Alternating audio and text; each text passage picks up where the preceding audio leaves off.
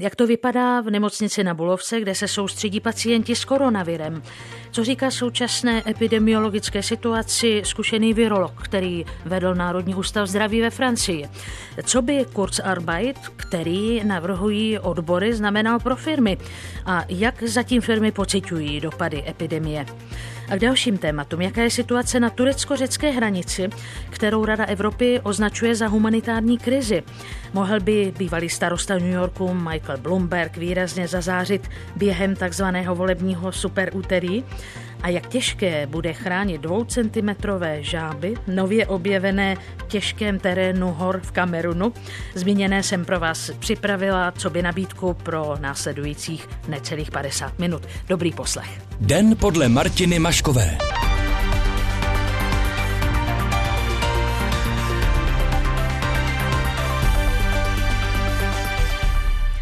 Ředitelé nemocnic měli dnes kolem poledne schůzku s premiérem. Andrej Babiš po ní oznámil, že rezort zdravotnictví by měl centralizovat nákupy roušek a respirátorů pro nemocnice.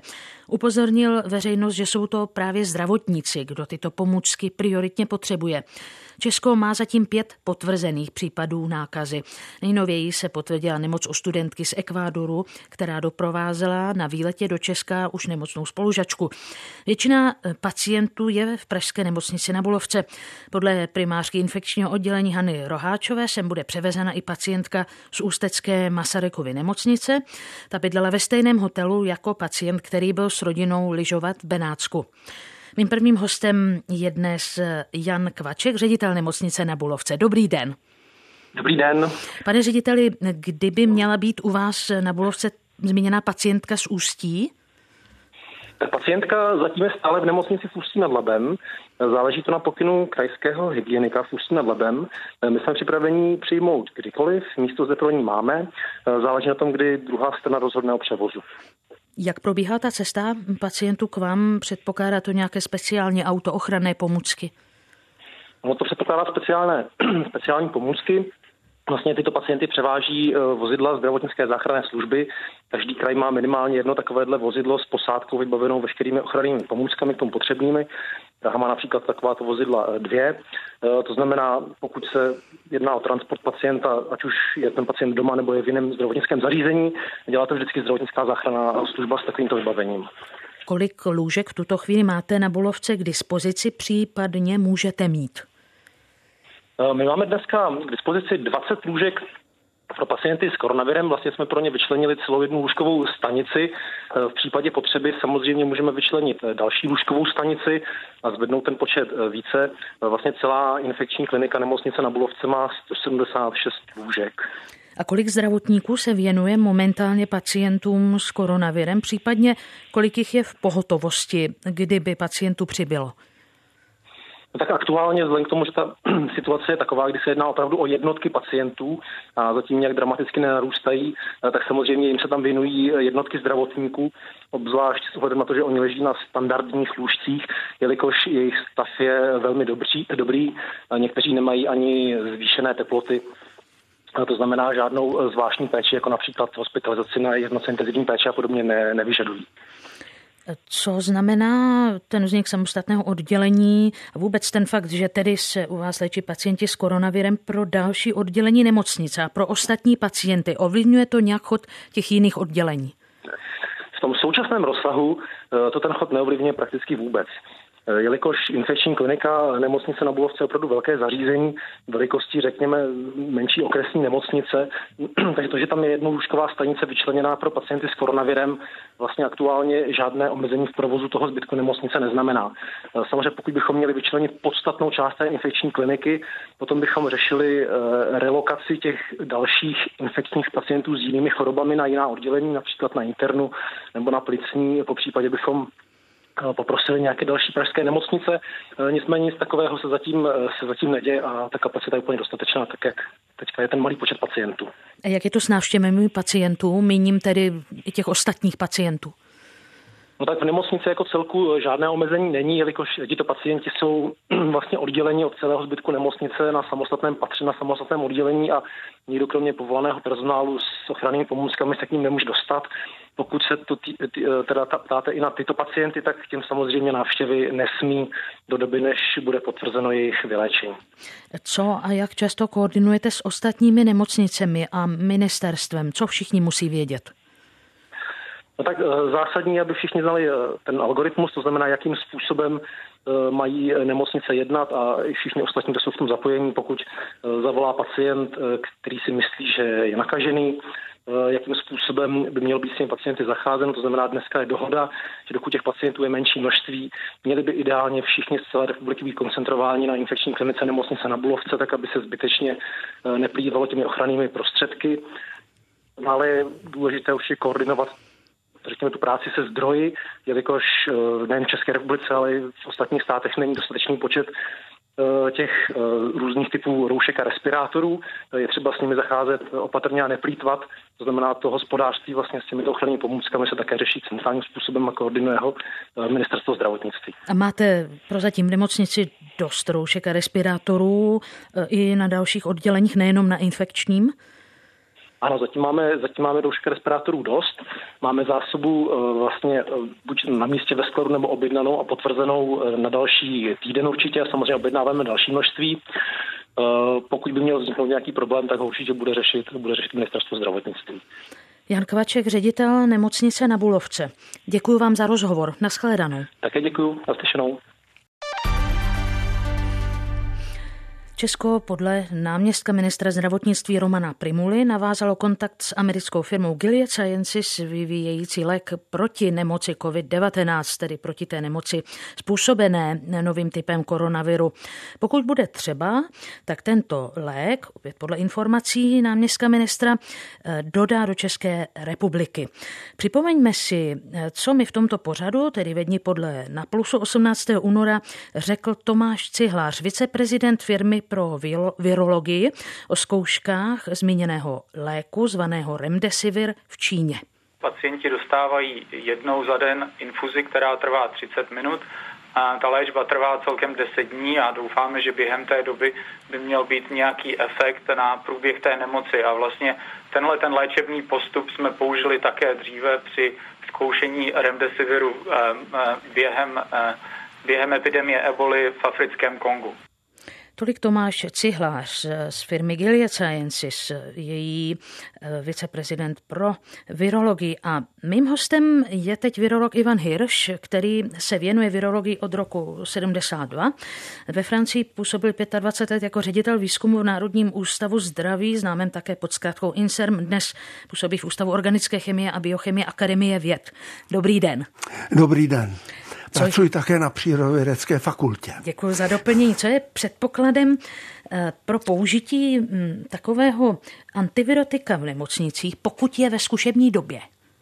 No tak za prvé je to, že je neškodné a za druhé to, co eh, říkal Tomáš Cihlář, že muselo mít efekt při nějakém podobném onemocnění nebo při onemocnění působeném virem, který může mít podobný mechanismus. Takže jako naděje, že by eh, jako po analogii mohlo být toto léčivo účinné i v jiném onemocnění. Ale to první je, že je neškodné. Jak se mobilizují instituce, jako je Národní ústav zdraví ve Francii při takové mezinárodní virové epidemii? Nebo neměla takovou obdobu zatím? Takových eh, obdob bylo několik, tak ve Francii byla velká epidemie HIVu a potom jsme všichni prožili epidemii Eh, takzvané mexické chřipky nebo prasečí chřipky, o které se teď už příliš nemluví. Tak první, co se, eh, co se mobilizuje, je diagnostika. Diagnostika je první to, co je na takové té úrovni vědecké, ale je to přeci jenom spíše v rukách farmaceutického průmyslu, nežli nežli výzkumné organizace. U té výzkumné organizace to má vždycky nějaké spoždění, protože všichni víme, jako všichni, kteří jsme v tom zahrnuti, že vývoj toho léku bude trvat takových 7, 8, 9 měsíců a že za tu dobu vlastně ta epidemie pomine. Takže je to vždycky taková investice do budoucnosti, když se s tímto začne pracovat. No a používá se to, co tady eh, říkal Tomáš Cihlář, prostě se vezme nějaké léčivo, které bylo použito třeba proti ebole a zkusí se, jak by to fungovalo na eh, dnešní eh, epidemii s covidem. Léky proti SARS a MERS se nestačily otestovat, epidemie mezi tím skončila. Jsou ale přece jenom zdravotnické a výzkumné instituce na tom teď něco lépe, o něco poučenější. Je nějaký klíčový bod, který z té doby víme? Víme z toho, který, víme z toho mnohé o tom životním cyklu viru a tím pádem víme takové specifické cíle, na které se je možno zaměřit, tak víme, že bychom se měli zaměřit na polymerázu toho viru. E, to je takový e, protein, který vlastně dělá, že se genetický materiál zmnožuje a to je to, co ta firma Gilead vlastně vyvinula pro ebolu. No a víme také, že to má proteázu a že bychom mohli e, zkoumat proteázové inhibitory. A to někteří lidé i tady v České republice začínají dělat. Na ten aktuální koronavirus se musí pacienti testovat opakovaně a pokud vím, tedy z vyjádření zdravotníku, tak u některých těch pacientů se vrátil. Inkubační doba je měsíc. Je to pro tyto viry typické nebo spíš výjimečné? Jak to případně komplikuje ty klinické zkoušky?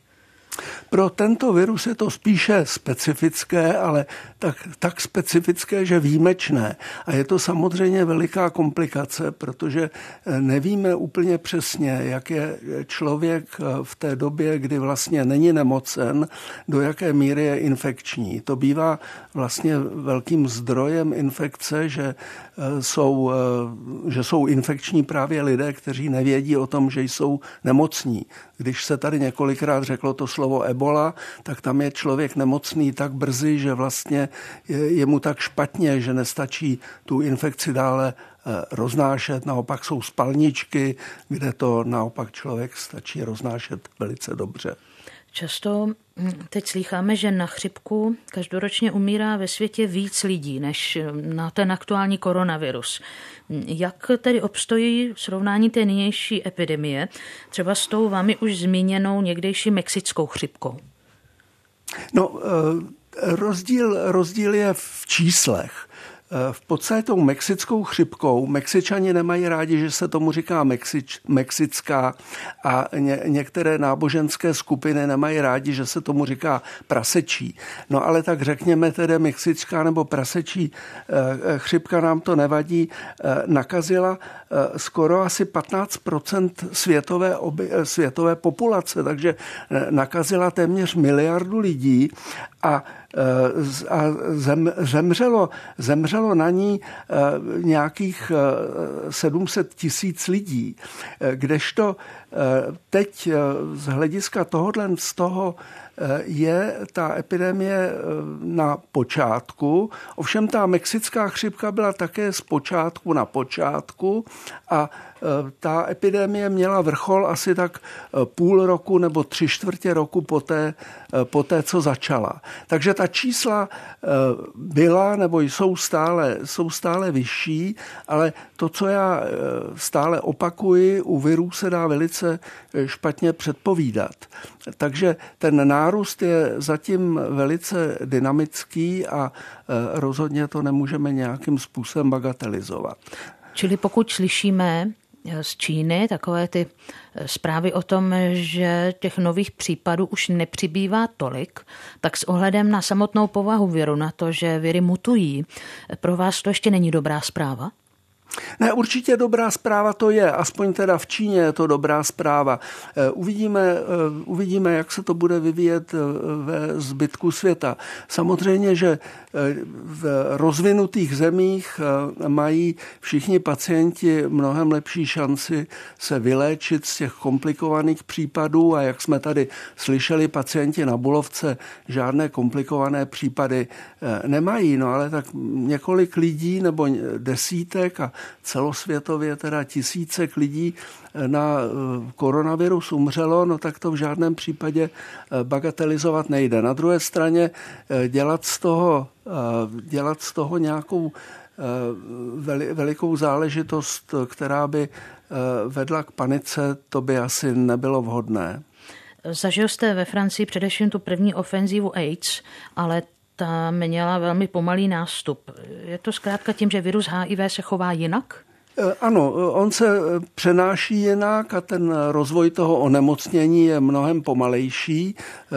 Tady u těch respiračních infekcí se to přenáší kapenkami nebo, nebo tím, že si nakažený člověk šáhne na, zadrovač, na zadržovací tyč v tramvaji a pak si na to šáhne někdo jiný. No tak takhle se AIDS nepřenáší. Na druhé straně to bylo zpočátku téměř nepředstavitelné, jak se to léčí. Eh, francouzské vládě trvalo dva roky, než eh, udělala vlastní agenturu na výzkum toho AIDSu. Ono zase to veřejné zdravotnictví začalo samozřejmě hned, ale ten výzkum byl spožděný. No a během deseti let eh, se tedy celosvětově problém do jisté míry vyřešil. Tak věřme v optimistický vývoj i v případě koronaviru. Mým hostem byl virolog Ivan Hirš, který působí na Přírodovědecké fakultě Univerzity Karlovy a na Ústavu organické chemie a biochemie Akademie věd. Děkuji, že jste přišel osobně. Bylo mi potěšením. Koronavirus ovlivňuje i chod firem. Země G7 dnes ohlásili, že jsou kvůli dopadům koronaviru ochotny podpořit globální ekonomiku, protože ale nedohodli konkrétní kroky, akcie v reakci na to začaly klesat. V Česku přišly odbory s možností zavést takzvaný Kurzarbeit. Země eh, G7 zatím v této věci eh, nepřinese žádné výrazné vyjádření. Já jsem teď ve spojení s viceprezidentem svazu průmyslu a dopravy Janem Rafajem. Dobrý den. Hezký podvečer. Co by ten eh, takzvaný Kurzarbeit znamenal pro firmy a pro jejich menší či větší dodavatele? Kurzarbeit je opatření, i, i to, ten název eh, je z, z, německ, z německy, eh, německá slova. Eh, v podstatě v, v Německu mají takovéto opatření a nejenom Německo právě pro období, kdy jak buď pro celá odvětví nebo i pro konkrétní firmy dochází z nějakých nečekaných důvodů k propadům poptávek na trhu a ty firmy se na to nemohly objektivně připravit, takže se vytváří určitý polštář a ten polštář spočívá spočívá v tom, že vlastně eh, stát a firma se dělí o náklady toho zaměstnance, pro kterého v tu danou chvíli firma nemá práci a místo toho, aby ho propustila a dala ho na pracovní úřad, eh, tak vlastně část z těch nákladů, které by stejně úřad práce nesl, nese úřad práce a část zaměstnavatel. Prakticky to funguje tak, že ti zaměstnanci nakonec třeba pracují dva, dva týdny v měsíci a dva týdny v měsíci jsou doma placení nařízení na, na nějaké snížené, sníženém zdi, ale o ty náklady se dělí se státem. Eh, já bych možná řekl, že, že je hezké, že odpory s tím přichází nyní. Eh, pokud byste dohledávali monitoringzích, tak já osobně jsem o tomhle instrumentu a žádal jsem vládu v roce 2009, na počátku roku 2009 a několikrát jsme eh, to téma vraceli do hry. Eh, právě když probíhala ta předchozí krize, tehdy nám vláda řekla, že je to opatření, které je nákladné a na které se musí vláda dopředu připravit, což je pravda. Musíte vytvořit, nazormážit určité prostředky, které potom můžete eh, na to účelně eh, vynaložit. Nicméně mezi tím se stalo jediné a to, že se vytvořil jakýsi kvazi program, který zejména pro ty střední a větší firmy, zejména pokud ta krize je hlubší a trvá dél, vůbec nefunguje, nebo ne, že vůbec, ale ano. není dostatečný dostatečný. No čili eh, teď by to jako by bylo reálně, že už jsou proto připravené podmínky. No, myslím si, že tak jednoduché to není, protože ten instrument bude vyžadovat i tak legislativní uh, rámec, který v tuto chvíli nastavený není. To znamená, musíme se představit, že uh, někdo musí napsat uh, Eh, nějaké paragrafy, které musí projít celým tím procesem a já se obávám, že eh, to není něco, co by bylo schopno řešit okamžitě tu danou situaci. Z Itálie jsme slyšeli, že karanténa brzdí ekonomiku hůř než virus sám. Eh, chystají se případně zdejší firmy združené do, do vašeho svazu na, na tuto variantu? No určitě my to už dneska vnímáme. Ta první vlna byla vnímána u našich firm v některých dodavatelských řetězcích, například pokud některé, eh, a si řeknu příklad třeba šroubky nebo dílčí části nakupovali firmy v Číně, eh, tak eh, při té první vlně, která šla právě v Číně, tak se už Eh, bylo vidět, že, že ty dodávky začínají spožďovat nebo stagnovat nebo nepřichází v těch mírách, jaké byly a omezovali. A samozřejmě ti, kteří přímo dodávají na ty čínské trhy nebo na azijský trh, tak pocitovali pokles poptávky. Takže eh, já rovněž se domnívám, že ta eh, ekonomická krize bude daleko zásadnější než všechny ostatní škody. A teď se nechci dotknout samozřejmě, že ztráty na zdraví nebo na lidských životech jsou ne, nenahraditelné, ale, ale když vezmeme jako vyčíslení celkových škod jako takových, tak určitě budou obrovské a, a vidíme to jenom třeba u zrušení uh, biatlonov, účastníků na biatlonovém šampionátu, který se bude konat o víkendu, jak zásadní ekonomický dopad to má jenom ten jeden víkend. Jak, o, ano, jak zatím ovlivňuje ta epidemie dopravce, kteří také vlastně jsou součástí vašeho svazu? No v, samozřejmě, že i na jedné straně vidíte, že obchody se vyprodávají, to znamená to zásobování na jedné straně je e, ještě e, masivnější, než bylo doposavat, ale pak jsou další právě dodávky těch velkých celků. My víme, že e, známe třeba případy, kde v některých těch oblastech v Itálii, které jsou v karanténě, tak fabriky musely přestat vyrábět, takže od nich zboží neputuje, ani k ním nepřijíždí vstupní materiál, takže to jsou konkrétní případy, kde se to skutečně projevuje a ty signály už jsou docela zřetelné. Za jak důležit... A my jsme například, ještě bych viděl, uh, vidíte, že například poslední opatření, které jsme zaznamenali, takže uh, americká uh, banka národní snižuje úrokovou sazbu právě proto, aby tu ekonomiku trošičku podržela nad vodou. Italská vláda žádá, aby ostatní státy nebojkotovaly italské zboží. Zaznamenáváte něco takového i v České republice?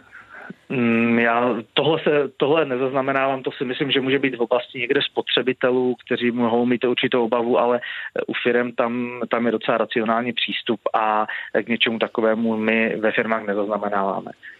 Jan Rafaj, viceprezident Svazu průmyslu a dopravy. Děkuji i vám, nashledanou. Hezký večer, nashledanou. Posloucháte Den podle Martiny Maškové. Výběr událostí s nezaměnitelným rukopisem. Premiéra od pondělí do pátku po 17. hodině na Plusu. Rada Evropy vyzvala k ukončení humanitární krize na řecko-tureckých hranicích. Po otevření hranic turecké strany jsou tam tisíce uprchlíků, kteří se chtějí dostat na území Evropské unie. Řecká policie a armáda od pátku do pondělí zabránili přibližně 24 tisícům pokusů o nelegální překročení hranice z turecké strany. Zatkli 183 lidí. Představitelé tří hlavních unijních institucí dnes při společné návštěvě Řecka slíbili, že Řecku s ochranou hranic pomůžou. Šéfka Evropské komise Ursula von der Leyenová oznámila, že na pomoc Řecku Unie uvolní 700 milionů eur. Ve spojení jsem teď s Milanem Votypkou, terénním koordinátorem organizace Pomáháme lidem na útěku, který působí v Řecku. Dobrý den. Dobrý den. Není mm, úplně přesně známo, kolik lidí k hranicím dorazilo. Máme tedy zprávy o tom, že eh, je to eh, kolem tisíce lidí a mm, vůbec málo se ví, v jakých podmínkách ti lidé žijí. Jaké informace o tom máte vy? Tak my máme informace, že k těm hranicím dohrazilo někde mezi 15 a 20 tisíci lid, eh, lidí. Ty lidi jsou rozmístěny na různých místech okolo té hranice. My se snažíme komunikovat eh, s humanitárními organizacemi, našimi zpřátelenými, kteří se v oblasti pohybují. V jakých podmínkách přesně ty lidé jsou, je dneska těžko říct. Oni jsou v zemi nikoho, oni jsou v podstatě uvězněni mezi tureckou, tureckou stranou a řeckou stranou a novináři tam nemají přístup ani z jedné strany. Na druhé straně hranice, na řecké straně hranice probíhá vojenské cvičení a ta hranice je velmi monitorovaná, je v podstatě zabarikádovaná. Takže v jakých podmínkách tam ty lidé jsou, eh, se nedá úplně říci. Předpokládáme, že tam je nedostatek eh, kvalitních potravin, je tam nedostatek eh, dek, je tam nedostatek nějakého spaní, protože počasí není takové, aby se dalo spat venku jen tak. Takže, takže takhle, takhle to vidíme my asi v této, v této chvíli. Řecké bezpečnostní síly uvedly, že odrazili už tisíce pokusů o překročení hranic. Máte informace o tom, jak takové odrážení pokusů vypadá, jaké prostředky používají policie a armáda? Těžkooděnci, obušky, slzný plyn, ale největším, největším odstrašákem v současné době je vojenské cvičení, které Řecko vyhlásilo na své straně hranice. A e, na, na řeckém ostrově Lesbos se v podstatě dneska střílí e, ostrými náboji, takže vlastně je tam velmi nebezpečné se vůbec do té oblasti přiblížit. Takže vlastně Řecko tímto způsobem odstrašuje kohokoliv, kdo by se chtěl pokusit vstoupit do toho, do toho pásma toho vojenského cvičení. Jinými slovy, to varování Rady Evropy považujete za, už teď za odůvodněné? Nebylo jenom preventivní? My si myslíme, že to, že to je odůvodněné. Ta situace je skutečně velmi vyhrocená. Je velmi vyhrocená na ostrově Lesbos, kde v podstatě dnes místní domoobrany kontrolují, kontrolují ulice a napadají humanitární pracovníky, napadají novináře, je otázkou času, jestli nezačnou napadat i samotné uprchlíky. Ta situace je v Řecku velmi, velmi vyhrocená. A k tomu, k tomu tedy jsou v Řecku přeplněné uprchlické tábory. Co znamená ta současná situace pro ně, pro jejich kapacitu? Zatím, pokud víme, tak eh, žádní ti lidé se nedostávají přes hranice, pokud tedy jdou nelegálně. Ty čísla těch lidí, kteří se přes tu hranici dostanou, jsou v podstatě v takovém průměru toho posledního půl roku, to znamená někde mezi 400 a 600 lidí denně. Není to nic jako velkého, ale ta situace v tom Řecku je dlouhodobě opravdu velmi kritická. Ty lidi jsou tam na těch řeckých ostrovech naprosto příšerných podmínkách. E, v tom největším táboře Moria je dneska nějakých 20 tisíc lidí se udává, ta kapacita je do 2800, tam, není, tam je nedostatek úplně všeho, o nějakých lidských podmínkách se absolutně nedá hovořit. Eh, co víme, tak řecká vláda v podstatě zastavila dnes eh, zastavila dnes přijímání eh, žádostí o azyl, pardon, včera, včera to zastavila a dneska chce převážet lidi na pevniru takzvaných pre, predetenčních center, odkud by je snad měla převážet zpátky do zemí původu nebo vracet do Turecka. Co to pro ně přesně znamená, nevíme. Ta situace se mění velmi rychle, čekáme, co to bude pro uprchlíky znamenat. A dá se tedy něco pro ty lidi za hranicí v Turecku udělat? V této chvíli, v této chvíli velmi málo, protože k ním není, za tou hranici k ním není prakticky žádný přístup, žádné humanitární organizace ani novináři tam žádný přístup nemají. Eh, co se dá udělat, je tlačit na Evropskou unii, aby se dostala k nějakému jasnému politickému řešení, aby ulevila Řecku eh, od toho tlaku, který je na něj posledních pět let. Tolik Milan Votypka, terénní koordinátor organizace Pomáháme lidem na útěku, která působí v Řecku. Eh, děkuji vám za rozhovor. Naschledanou. Naschledanou, mějte se hezky. Máte vyladěn Český rozhlas plus. Miliardář, mediální magnát a bývalý starosta New Yorku Michael Bloomberg dnes rozehrál svou partii o všechno. Takzvané super úterý, kdy se konají demokratické primárky hned ve 14 státech najednou rozhodne, jestli má šanci stát se vyzývatelem Donalda Trumpa v podzimních volbách prezidenta Spojených států. Bloomberg předchozí čtvery primárky vynechal. Pokud dnes propadne, přijde 600 milionů dolarů, které už za kampaň utratil v Niveč. Demokratické primárky zatím vede levicově laděný senátor Bernie Sanders před bývalým viceprezidentem Joeem Bidenem. Výsledky se dozvíme zítra. Zahraničně politického analytika Českého rozhlasu Milana Slezáka jsem se zeptala, jaké voliče má Bloomberg šanci oslovit tak pokud jde o ty, kteří by mohli slyšet na jeho argumenty, tak jsou to samozřejmě voliči středu, kteří nemyslí jenom na to, aby si vybrali kandidáta, který by jim osobně vyhovoval co nejlépe, ale zároveň mají péči o to, aby to byl takový člověk, který by byl schopen porazit Donalda Trumpa. To jest člověk, který by na svou stranu mohl přetáhnout nerozhodnuté voliče, kteří nejsou ani republikáni, ani demokraté a kteří čekají na toho protikandidáta Trumpa, komu by dali hlas. A kteří volitelé by naopak mohli mít výhrady? Eh, no, mohli by mít výhrady voliči toho druhu, kteří, eh, kterým vadí jedna Bloombergova přednost a to jsou jeho peníze. Protože on masivně eh, investuje do reklamy, tím si samozřejmě také získává potenciální voliče. Je pravda, že je to člověk, který se angažuje v mnoha oblastech, které mohou být demokratickému voliči sympatické, jako například boj proti klimatické změně nebo boj za kontrolu střelných zbraní, přičemž, když jsem zmínil ty peníze, svoje peníze využívá tak, že na tyto účely vynakládá. Je to opravdu člověk, který hodně z těch svých peněz dává na tyto účely. To by mu mohlo pomoci. Ale jeho protivníci si dávají záležet, aby eh, právě tuto jeho stránku, stránku milionáře, ba miliardáře, který má majetek dokonce daleko větší než Donald Trump, představili jako stránku málo sympatickou. A ještě, eh, když jste se ptala, co by mohlo vadit, samozřejmě eh, představování Bloomberga jako muže, který pohrdá ženami a pohrdá menšinami. A tyhle argumenty soupeři nebo řekněme straniční konkurenti Bloomberga, Bernie Sanders a Joe Biden vyjadřují veřejně? No, oni to přímo tak nedělali, jenom tak nadhodili většinou situaci, kdy byli v nějaké nouzi, eh, třeba Elizabeth Warrenová, když potřebovala hm, se prezentovat jako energická dáma, která hm, dokáže se vyjádřit před televizními kamerami, eh, tak se obořila na Michaela Bloomberga a naška ho vlastně z mizogenismu ale spíše se to dělo takovou formou pokoutní, jak se to dělá eh, v politice, eh, že se někde něco řeklo, někde něco napsalo, aniž by to museli říct si přímo eh, ti kandidáti. Super úterý, to je tuším třetina hlasů. Přesně tak, to máte pravdu, zhruba třetina hlasů.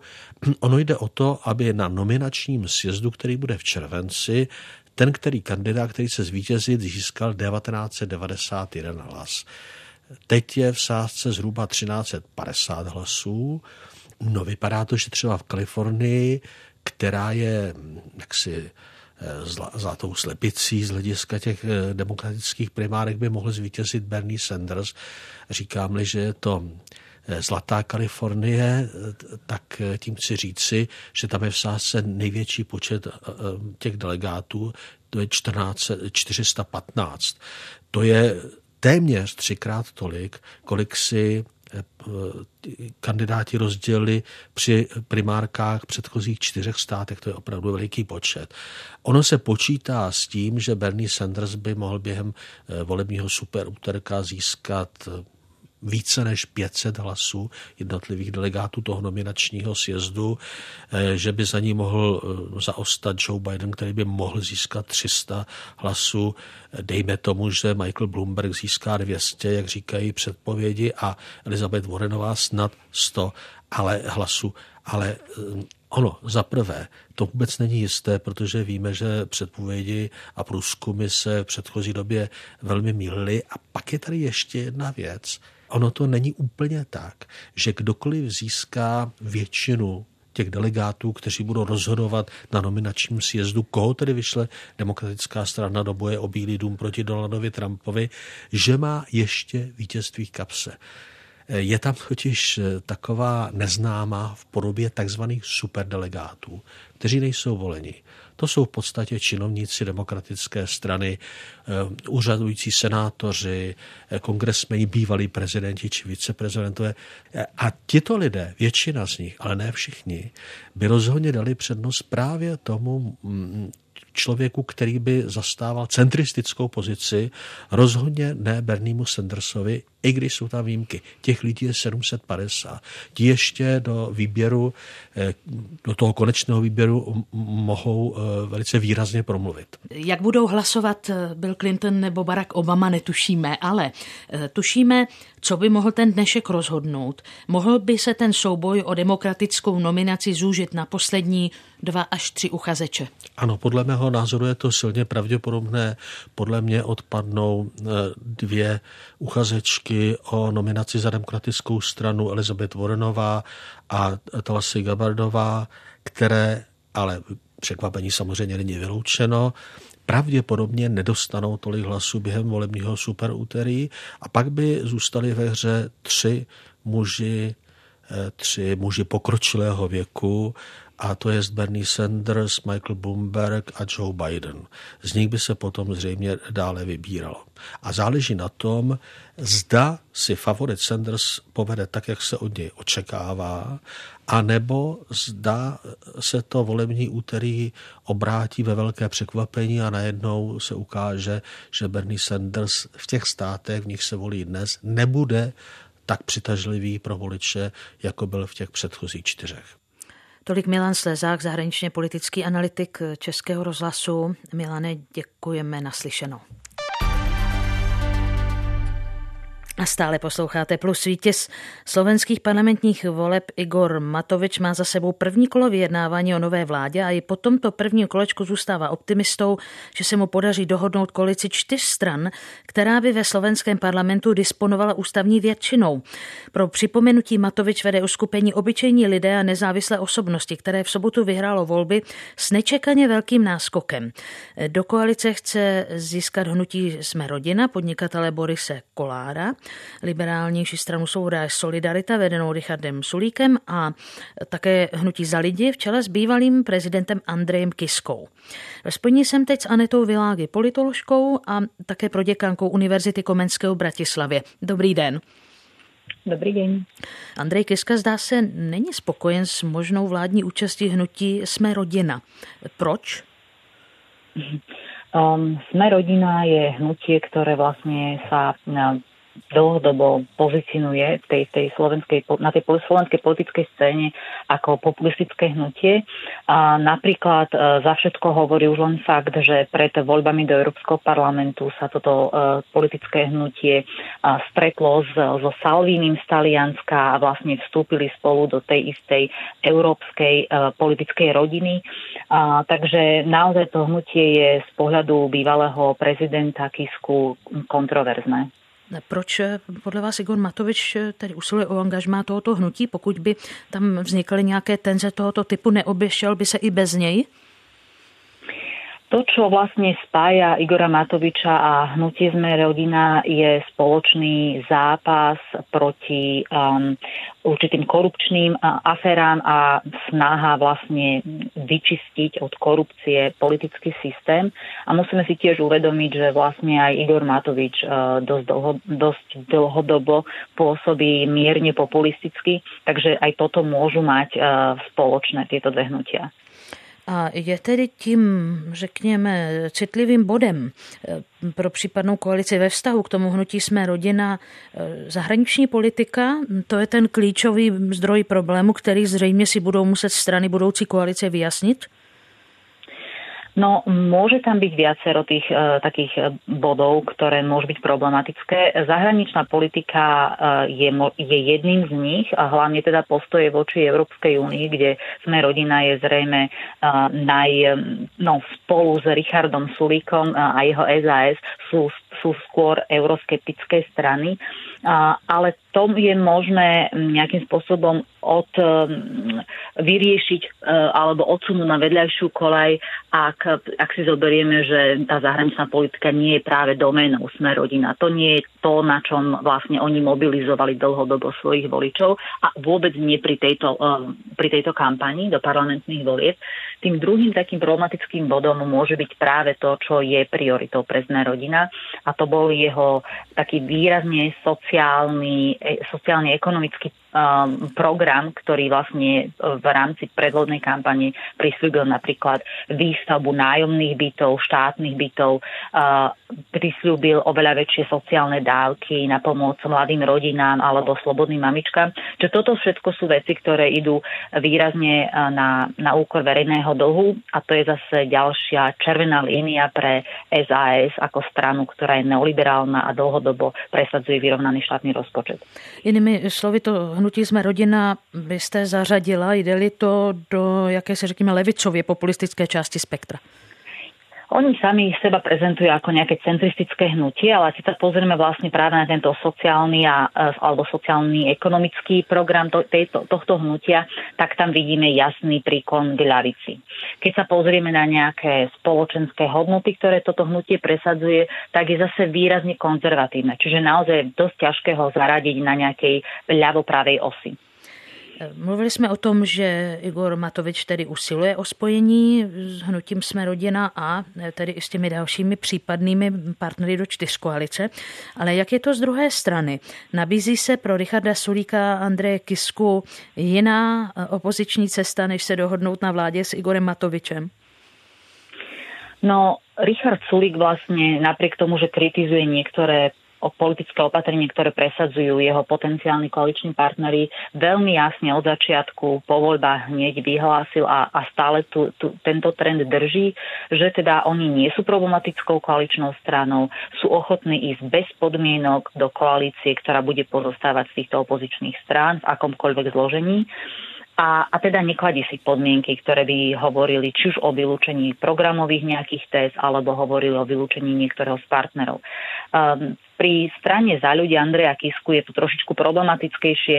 Uh, vlastne hovorilo sa aj o tom, že Igor Matovič pôvodne rozprával, uh, že si vie teda predstaviť aj aj koalíciu bez a, za ľudí, alebo pripravoval takú, takú pôdu na to, že ak vycúvajú z tejto koalície, tak to bude nezodpovedný čin, ale teda preži, prežila by to prípadná koalícia. A na druhej strane dnešné vyjadrenia Andreja Kisku, ktorý hovorí, že pre neho by optimálna bola koalícia bez sme rodina, tiež naznačujú, že tieto veci si ešte budú musieť vlastne vy, vy, jednotliví lídry vyrozprávať. Čili Kiska jako připouští i tu případnou opoziční roli svou. V podstate na jednej strane rozpráva, že je ochotný prevziať zodpovednosť a za ľudí chce ísť do koalície, ale zároveň hovorí, alebo je tam taká tá uniková cesta, ktorá hovorí o tom, že ideálna by bola koalícia bez sme rodina a taktiež povedal, že vlastne až vo štvrtok, keď bude snem republikový strany za ľudí, až vtedy sa definitívne rozhodne, aký mandát na, na koaličné vyjednávania dostane. Jak akceschopná by mohla být vládní koalice, bude-li to čtyř koalice? Pokiaľ naozaj všetky štyri strany budú participovať na vláde, tak to bude pomerne silná väčšina v parlamente, pretože budú mať trojpetinovú kvalifikovanú väčšinu. Môžu teda presadzovať aj zmeny ústavných zákonov, alebo teda navrhovať ústavné zákony presadzovať, ak bude tento, táto, táto parlamentná väčšina súdržná aj pri hlasovaní za jednotlivé zákony. Takže toto je to, čo práve Igor Matovič presadzuje a preferuje. Tolik eh, z Bratislavy politoložka Aneta Világy, také proděkanka Univerzity Komenského v Bratislavě. Děkuji vám za rozhovor. Naschledanou. Ďakujem, do počtia. Když chcete vědět proč. Český rozhlas plus. Tým vědců vedený Václavem Gvoždíkem z Ústavu biologie obratlovců Akademie věd a z Národního muzea objevil v horských mlžných lesích subsaharské Afriky dva nové druhy malých žab. Tyto žáby, zvané afroskokani, dorůstají do velikosti 2 cm a najít je v horském terénu v nadmořské výšce kolem 2000 metrů nebylo vůbec snadné. K identifikaci nového druhu přispěli i badatelé ze Spojených států, Švýcarska a Kamerunu. Václava Goždíka, jinak také kmenového hosta našeho pořadu Laboratoř, jsem se zeptala, díky čemu anebo komu se podařilo ty nové druhy žab najít. No, ono to je trošku delší historie. Já toho jednoho vlastně už jsem našel před několika lety v Kamerunských horách, eh, když jsem ho našel víceméně náhodou, když jsem v Kamerunských horách dělal výzkum cílený na trošku jiné téma a tuhle žabku jsem objevil že jsem mi prostě slyšel kuňka poblíž potoka, hledal jsem, co to je, po nějakém úsilí hledacím jsem ji našel, identifikoval a, a v zásadě celkem hned rozpoznal, že je to nějaký pravděpodobně, tehdy samozřejmě to neměl 100% jistotu, nový, dosud nepopsaný druh. A tím druhým popsaným druhem, tam to je zase složitější, že ten jakoby původně sbíral švýcarský kolega někdy před 20 lety, ale taky um, nebyl to schopen nějak úplně rozpoznat, rozeznat, zůstalo to v muzejních sbírkách a když my jsme řešili ten, ten můj druh, což je afrostukan tajemný, nebo navržen tohle jméno, Eh, tak jsme potřebovali srovnat s eh, podobnými blízkými druhy a vlastně jsme zjistili, že je tady nějaký možná další nepopsaný druh eh, a tak jsme se na ně zaměřili a ten jsme nazvali teda Afrostukan Babo a byl vlastně zjištěný pouze ze sbírek, zoologických sbírek Přírodovědeckého muzea v Bonu v Německu. Hmm. Jak se prozradili ty dva nové druhy? Čím? Kuňkáním, jinou, vlastně jiným projevem životním? No já řekněme primárně nebo hlavně využívám genetický přístup ve studiu uh, oboživelníků a plazů. Uh, takže takový ten finální definitivní verdikt uh, byla DNA, analýza DNA, kdy jsme teda srovnali s veškerými známými popsanými druhy z té oblasti a zjistili jsme, že vlastně tyhle dva nové druhy představují úplně novou, zatím vědecky nepopsanou evoluční linii, která je úplně odlišná od všeho dosud známého, takže to byl ten definitivní verdikt přes uh, vlastně využití genetických nástrojů. Máte teď určitě dobrou kondici, protože hledat v těch horských oblastech Kamerunu kolem Potučku eh, v té, v té nízké vegetaci není vůbec jednoduché. Uh, no, není to jednoduché. No. Člověk v podstatě do těchto oblastí rozhodně nedojede autem. My obvykle využíváme motorky, si najmeme nějaké místní řidiče motorek a, a dojedem, kam to jde, ale pak vždycky do těch hor musí prostě člověk pešky, jinak se najde. Přičemž, když mluvíme o Africe, jsou to vysoké hory, takže je tam počasí nestabilní, často prší, je tam poměrně chladno a není to úplně přívětivý uh, prostředí nebo přívětivé klima, takže člověk je tam často promočený a v zásadě relativně i prostydlý. Uh, takže ano, není, není, to uh, zrovna nějaké um, prostě příjemné, teplé prostředí. Ty nově nalezené druhy jsou ohrožené. Je nějaká šance teď, když o nich víte, je chránit? No, já doufám, že, že šance je vždycky. Ale pravda je, že v posledních deseti letech eh, je už několika nezávislých výzkumů potvrzeno, eh, včetně našeho výzkumu, který to taky potvrdil zase v jiné eh, etapě studie výzkumu, že se v kamerunských horách rozšiřuje mm, tato kožní houbová choroba zvaná chytridiomykóza, a e, řada druhů, bohužel včetně těchto afroskukanů, je, na, je vůči téhle chorobě velmi senzitivní a v zásadě um, pravděpodobně skutečně vymírají, protože druh, e, nebo jsou v těch horách druhy, které před deseti lety byly ty nejběžnější žáby, které člověk, když se to tak řekne, potkal na každém kroku a nyní tam nenajdete jediného jedince. Takže ta situace je vážně eh, kritická a mm, upřímně řečeno eh, vědci si s tím úplně neví rady, jak, jak, eh, jak tuhle situaci jakoby řešit, chránit. A v této fázi je důležitý vlastně mm, to trošku víc proskoumat a zjistit o celém tom problému víc. Nicméně pochopitelně je první řadě potřeba chránit ty eh, jedinečné horské eh, ekosystémy a aby se nějak eh, neničily z hlediska prostě kácení lesů a nějakého přes přílišného zemědělského využívání například. Takže místní mají velký úkol. Měli radost té nové žabky z toho jejího nálezu? Uh, Každopádně to je vždycky zrušující pocit nebo prostě radost, když člověk objeví něco nového, ale mm, pak vždycky následuje mm, docela dlouhá náročná cesta hromáždit všechny data, informace a opravdu jako předložit vědecké komunitě fakta, že mm, člověk objevil něco nového a, a musí to popsat a uzavřít to ve formě toho vědeckého popisu. Herpetolog Václav Gvoždík z Ústavu biologie obratlovců Akademie věd a Národního muzea. Martina Mašková vám všem děkuje za pozornost, kterou jste věnovali dnešnímu dni podle. Přeji dobrý poslech našich dalších pořadů a těším se na slyšenou.